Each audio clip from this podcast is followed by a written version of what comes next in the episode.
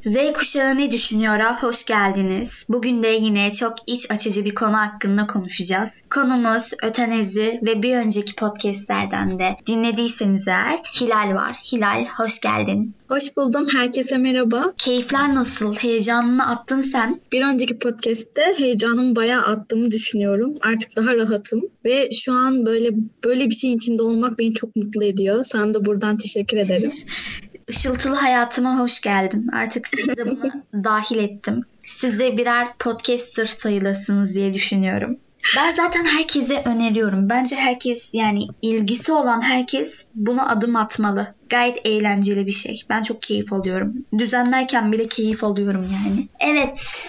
Şimdi öncelikle öteneziden bahsetmek istiyorum. Ötenezinin birçok anlamı var. Yunanca'da iyi, güzel ölüm demek bir kişinin ya da hayvanın yaşamlarını dayanılmayacak durumda olarak algılanması sebebiyle acısız veya az acılı bir şekilde sonlandırmak anlamına geliyor. O zaman benim de aklıma şöyle bir soru geliyor ve merak ediyorum düşünceni. Sence ötenezi intihar olarak sayılıyor mu? Bence hem sayılır hem sayılmaz. Yani duruma göre bakmak gerekir bence.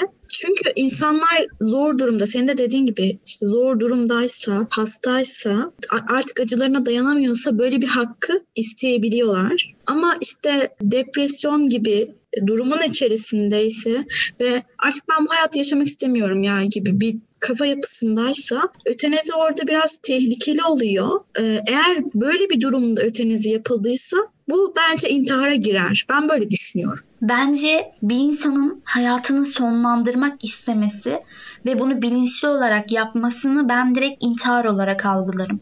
Ben intihar olarak düşünüyorum. Şimdi intiharın sebepleri var. Mesela bir önceki podcast'te konuşmuştuk. İntiharların çoğunun sebebi hastalıktı. Bunu mesela ben çok şaşırmıştım. O zaman bence bu da bir intihar olarak sayılabilir. Kesinlikle. Ama durumu da incelemek lazım bence. Ya zaten hani birçok yöntemi var bu ötenezinin. Ben de araştırdıkça öğrendim. Ya ilk önce aktif ve pasif olarak ayrılıyor.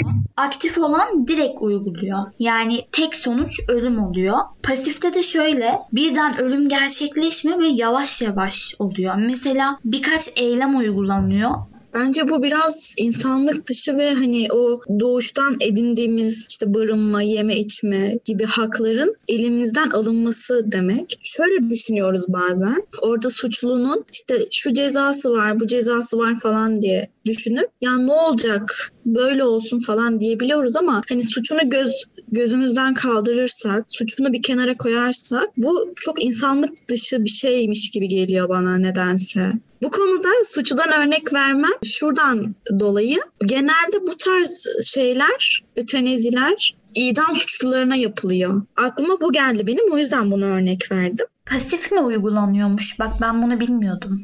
E yani biliyordum bunun ötenezi olarak uygulandığını biliyordum ama pasif uygulama yaptıklarını bilmiyordum. Acaba Yeşil Yol'daki adamın ölümü de pasif ötenezi oluyor mu? Burada şu an gerçekten düşünüyorum. Sen ne düşünüyorsun bu konuda? Filmi hatırlamaya çalıştım bir an. Yani direkt ölüm olmuyor. Yavaş yavaş adamı ölüme hazırladıkları için bence bu da pasife gidiyor. Evet.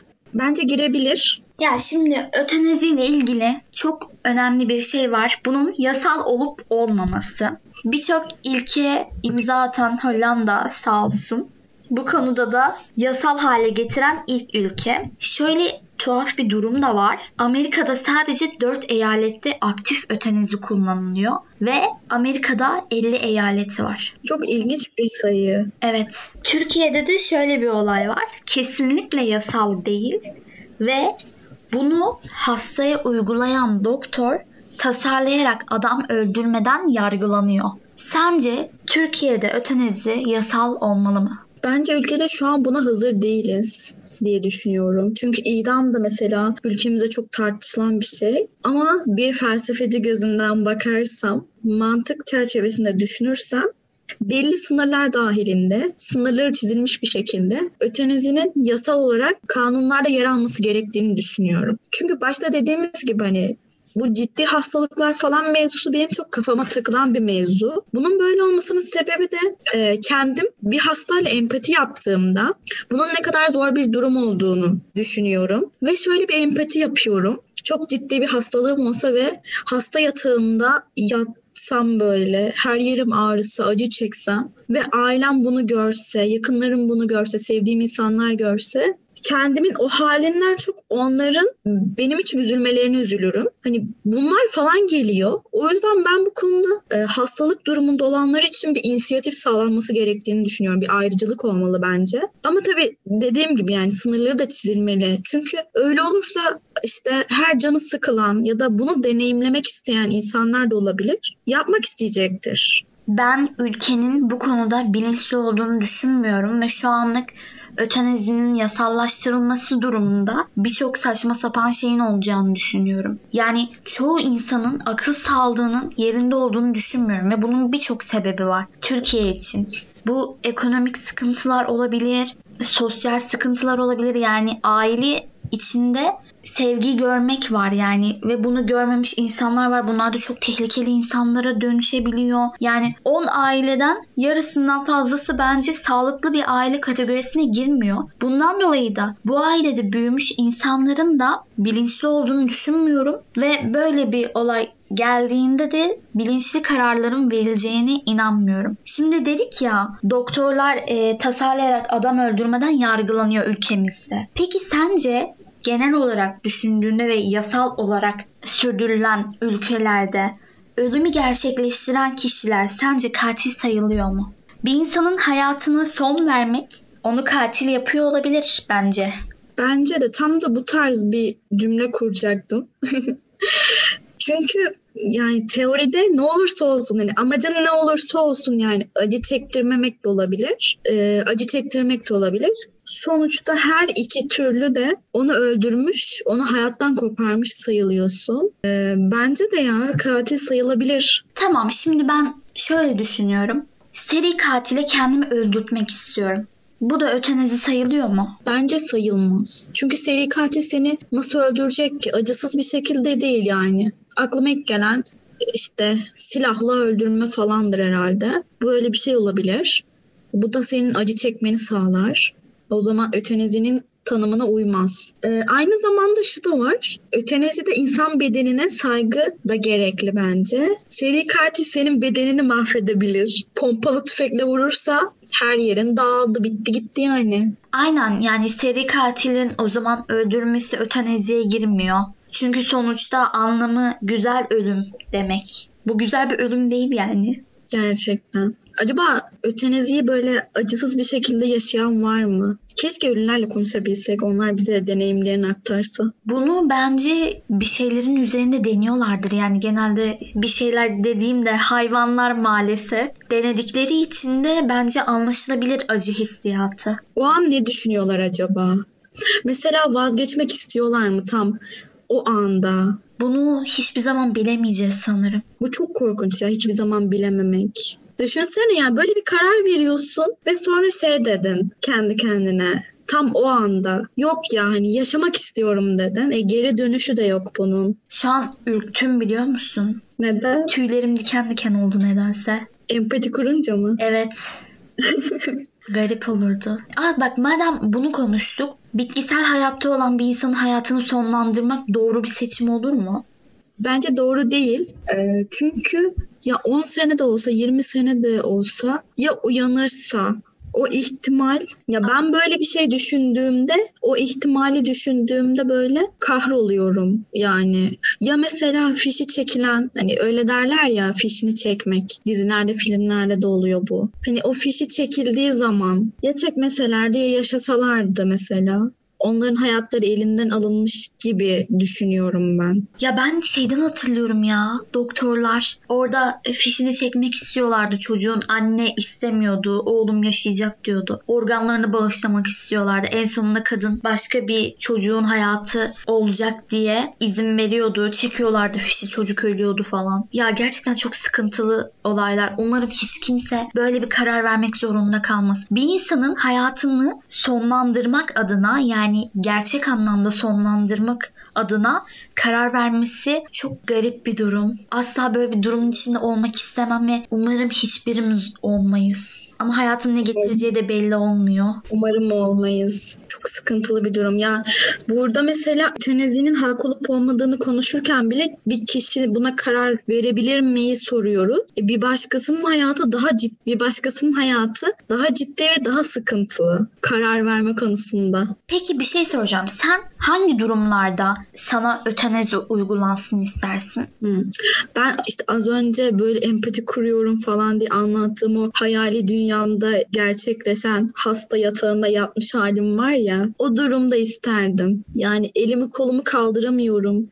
Sadece bakışlarımla bir şeyler anlatmaya çalışıyorum. İşte tuvaletimi tutamıyorum gibi gibi durumlarda. Yaşlılığı anlatıyorsun. Ama şey de geliyor mesela aklıma. Ya kaza geçirirsem ve böyle bir durumda kalırsam. İnsan canı tatlı oluyor ama yani. Şu an böyle düşünsen de gerçekten o kıyıda olduğun zaman atlayacak mısın yoksa geri mi döneceksin? Bunu bilemeyiz bence. Evet ya. Şimdi bir an gerçekten böyle düşündüm de gerçekten ama gerçekten o halde olsa acaba ne düşünürüm diye düşündüm. Bir de ailen veya işte hayatında olan insan buna izin vermez bence. Bak sen az önce dedin ya bitkisel hayatta olan bir insana karar veremem falan gibisinden. O zaman aynı şekilde senin hayatında olan insanlar da buna karar vermez gibi geliyor. Çok doğru. Ben onlar için böyle düşünüyorsam onlar da benim için böyle düşünebilir evet. Tek yanlış tespitimiz yok.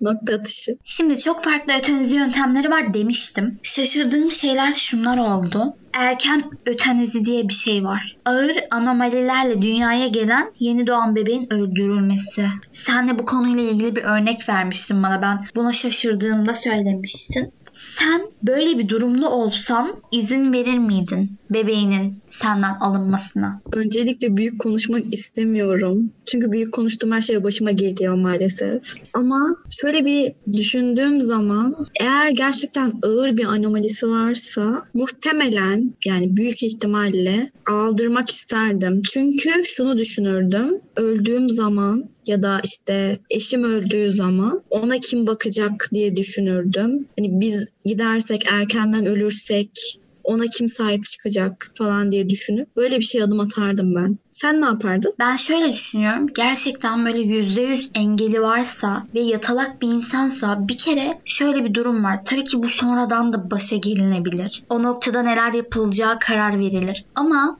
ben her zaman şunu düşündüm. Eğer ben anne olmaya karar veriyorsam ekonomik anlamda iyi olmalıyım. Ruhen iyi olmalıyım. Akıl sağlığım iyi olmalı o çocuğa gerçekten iyi bakabilmeliyim ve onun geleceğini düşünmeliyim. Hani şey lafı var ya bakamıyorsanız doğurmayın. Ben bu konuya kesinlikle katılıyorum. Öncelikle bakabileceksem buna okey olurum. Ama %100 engelli bir çocuğu büyütmek için hem bedenen hem de manevi olarak, maddi olarak çok fazla efor sarf etmek gerekiyor. Bu noktada olur muyum bilmiyorum. Eğer o noktada olursam evet buna izin vermem. Ama genel olarak şu dediğin bana çok mantıklı geliyor. Ben öldüğüm zaman veya eşim öldüğü zaman çünkü gerçekten hayatın bize ne getireceğini bilmiyoruz. Belki bir kaza olacak, öleceğiz. O çocuk yatalak, bakıma muhtaç. Kendisi hayatta kalabilir mi? Onun da hakkına girmek gibi olur. Bu yüzden bunu normal karşılıyorum ama tabii bu şey gibi değil. Down sendromlu falansa ne bileyim ya da kolu yoksa, bacağı yoksa falan. Akıl olarak kendi hayatını sürdüremiyorsa ben de erken öteneziyi uygulamak isterdim. Ve şu an üzüldüm ya. Bu noktada olan insanlar için çok üzücü bir şey. Umarım hiçbir ebeveyn bunu yaşamaz. Parçalandım şu an.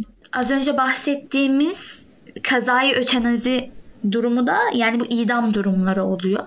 Mahkeme kararıyla uygulanıyor. O da demek ki pasif ötenaziye giriyormuş. Mantıklı düşündüğüm zaman bunun pasif ötenize olduğunu düşünüyorum. Ben de aynı şekilde düşünüyorum.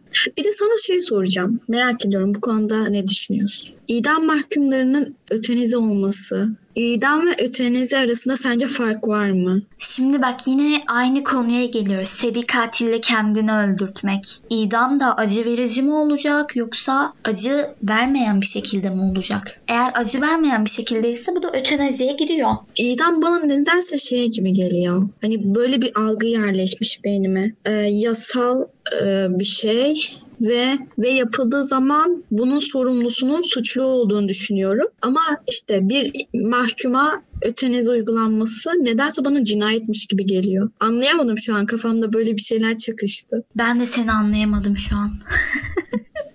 Şimdi mesela idam mahkumu falan diyoruz ya da idam diyoruz ya. Yes. Orada idamın sorumlusu suçlu gibi geliyor yani. Suçlu işte ne bileyim hırsızlık yapmasaydı idama mahkum edilmezdi. Bana ne de diyorum. Ama mesela şunu deyince işte ötenezi yapılması gerekiyor bu suçluya deyince e, bu cinayet falan diyesim geliyor. Yani kelimelerin algıları kafamda çok farklı yerdeymiş onu fark ettim. Ama şöyle bir durum var. Bir suçu olmadan ötenezi uygulanması yani kazayı ötenezi uygulanması o zaman bu öteneziye girmez yani. O benim de kafam karıştı dur ya. Kanka ne anlatıyorsun? Şunu demek istiyorum. Mesela idam deyince idam kelimesi bende şunu çağrıştırıyor. Suçlu suçlu. Anladın mı? Bunun suçlusu suçlu. Ama işte idam mahkumu ötenezi yapılacakmış deyince sanki ya yazık diyesim geliyor. Yani kafamda öyle kodlanmış kelimeler. Bence kazayı ötenezi de bir nevi ona giriyor. Sonuçta mahkeme karar veriyor. Kafamda oturan şekilde ötenezi bir insanın kendi hayatının ölümüne karar vermesi. Bitkisel hayatta olma durumundan bahsetmiyorum. O zaman bu noktada ötenezi ve idamı ayırabiliriz bence. Evet bence de. bir makale okudum. Orada ötenaziye karşı hekimlerin yaklaşımlarını tablolaştırmışlar. Bunu da zaten Instagram'da falan paylaşırım kaynak olarak. Şöyle 949 hekime sormuşlar. Bunların %38'i bu uygulamaya karşı değil. %19'u da ötenazi isteğiyle karşılaşıyormuş. Hekimlerin %55'i de yasak da olsa gizlice uygulandığına inanıyormuş. Bence çok yüksek bir oran. Bence de çok yüksek bir oran. Ee, ve sen bunu araştırdığında ve benimle paylaştığında şu dikkatimi çekti. Gizlice uygulanması yani etik değil. ne zaman bir cümle içinde etiği kullanacağını bekliyordum. Gerçekten felsefeci arkadaş terörü. Şimdi bu ötenaziye karşı çıkan hekimlerin karşı çıkma gerekçeleri de var. %46'sı istismar olarak görüyor. İstismar derken ne demek istemiş? Bence burada istismar derken kötüye kullanımdan bahsediyor. Aileler, yakınları mesela ya işte bizim çocuğumuz, işte bizim annemiz, babamız vesaire deyip bunu istismar edecek şekilde ötenezi isteyebilirler. Bence buradan bu çıkarılabilir. Ben bunu anladım. Şimdi çok hoşuna gidecek bir şey söyleyeceğim. Bu hekimlerin %24'ü de etik açıdan yanlış buluyormuş. Canım hekimler. %18'i de dini nedenlerden ötürü karşı çıkıyor. Yani direkt bu dinler açısından ötenaziye hemen değineyim bu noktada. İslam'a göre insan Allah tarafından yaratılmıştır. Bu, bu sebeple insanın kendi canı üzerine karar verebilme hakkı yoktur. Bu hak ancak Allah'ındır. Musevilikte de aynı bakış açısı var. Hristiyanlıkta genel görüş açısından yasak ama son zamanlarda değişim olmuş. Bir güncelleme gelmiş. Bazı din adamları olumlu bakmaya başlamış. Budizm bence çok farklı bir din. Onlar da şöyle düşünüyor. Tedavi edilemeyecek derecede hasta kişilere bakan insanların bu kişilerin ölümünü hızlandıracak şekilde davranması da yasaklanmış. Düşünceyi görüyor musun? İnsandan beklentiye bak. Böyle bir şey yapabileceklerini düşünerek bunu yasaklamışlar. Aynı zamanda şunu fark ettim. Ben de internette bu konuyla ilgili bir şeylere bakarken e, ötenezi talepte bulunan kişi açısından intihar, bunu yapan açısından cinayettir diye e, Diyanet'in bir sözü var. Buna fetva deniliyor galiba. Yani şimdi Diyanet bugün farklı, yarın farklı konuşabiliyor. O yüzden mesela geçen gün yeni bir güncelleme geldi dine. Biliyorsun değil mi? Evlenme niyetinde olanların birbirlerinin mahrem yerlerine fikir verebilecek şekilde bakması. Buna sadece gülmek istiyorum. Yani abi açık açık nude atmaktan ne farkı var bunun?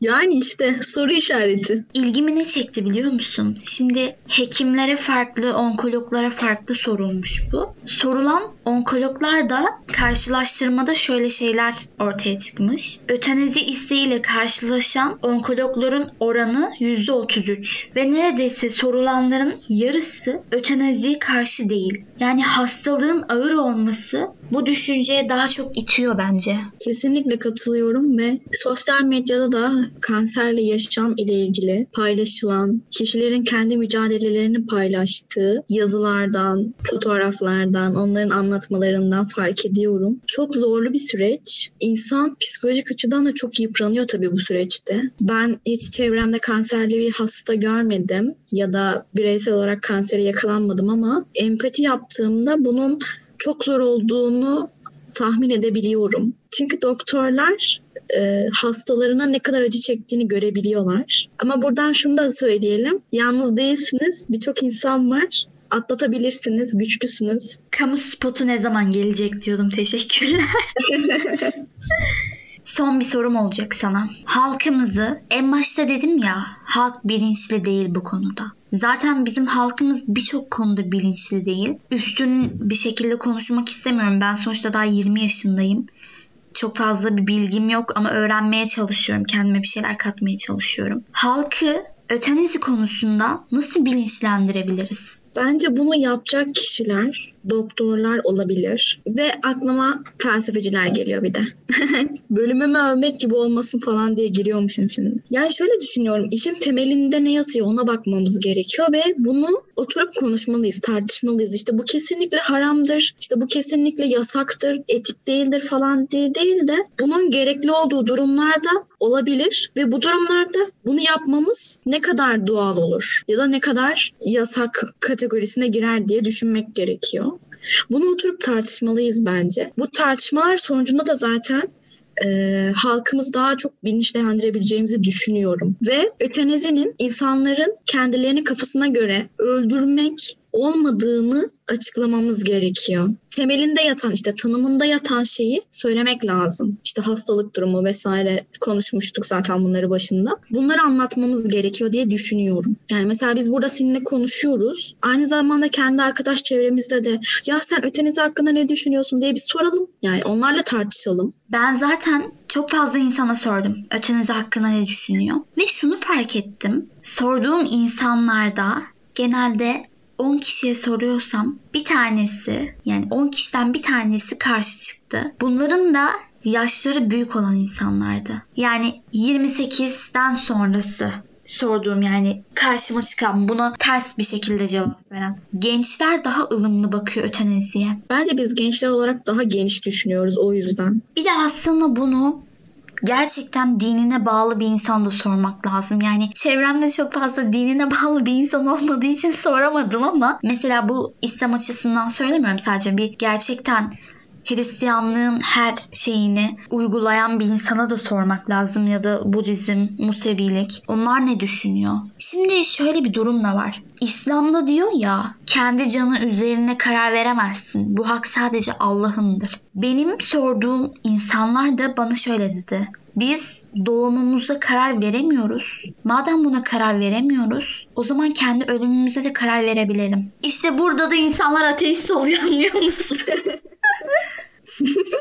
Ben bunu şuna bağlıyorum. Bir dönem yani ben küçükken sürekli şunu duyuyordum etrafımda. Allah'ın verdiği canı Allah alır. Sanırım o dönem intiharlar çok fazlaydı ve bu yüzden işte biz küçük çocukları, gençleri falan etkilememesi için veya buna kalkışmamamız için Allah'ın verdiği canı Allah alır gibi söylemlere maruz kaldık ve bu bizim belleğimize yerleşti. Bu nedenle bu insanlar büyüdüklerinde işte şu an seni sorduğunda bu soruya bu şekilde cevap veriyorlar.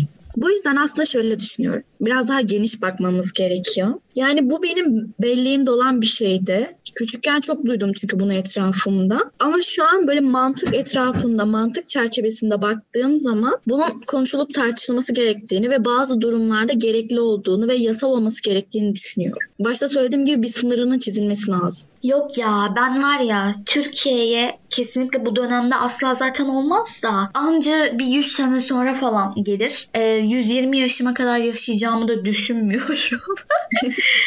o yüzden bunu hiçbir zaman Türkiye'de yasal olduğunu göremeyeceğim bence.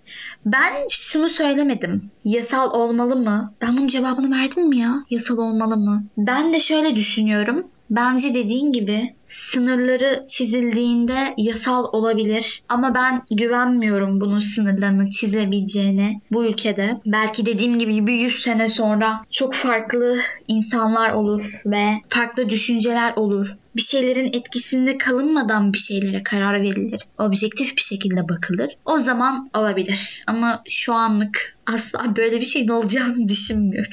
Bir de bana geri dönüşleri nereden yapıyorlar? Instagram'dan yapıyorlar. Direkt Z kuşağı ne düşünüyor diye yazdığınızda çıkabiliyor. Bu konu hakkında olur, başka konu hakkında olur. Her zaman bana ulaşabilirsiniz. Sayfayla ilgileniyorum çünkü. Ötenize hakkında bizim fikirlerimiz bunlar. Geri dönüşleriniz olursa çok mutlu olurum yeni fikirlere çok açık insanlarız ve diyelim ki mesela bir konu hakkında yorum yapılıyor ya ben direkt o konuyu konuştuğum arkadaşıma da atıyorum ve beraber düşünüp cevap veriyoruz. Yani onların fikirlerine de yer veriyorum. Evet buraya kadar dinlediyseniz çok teşekkür ederim. Hilal konuğum olduğun için de çok teşekkür ederim. Renk kattın. Çok minnettarım sana. Ben teşekkür ederim. Ben de burada olmaktan çok mutlu oldum. Beni de dinlediğiniz için teşekkür ederim mutlaka Z kuşağı ne düşünüyor DM atın. Soru sorun bu konu hakkında tartışalım. Etik değil falan diyelim ya. Evet bir sonraki podcast'te görüşmek üzere. Kendinize iyi bakın. Sağlıklı günler diliyorum.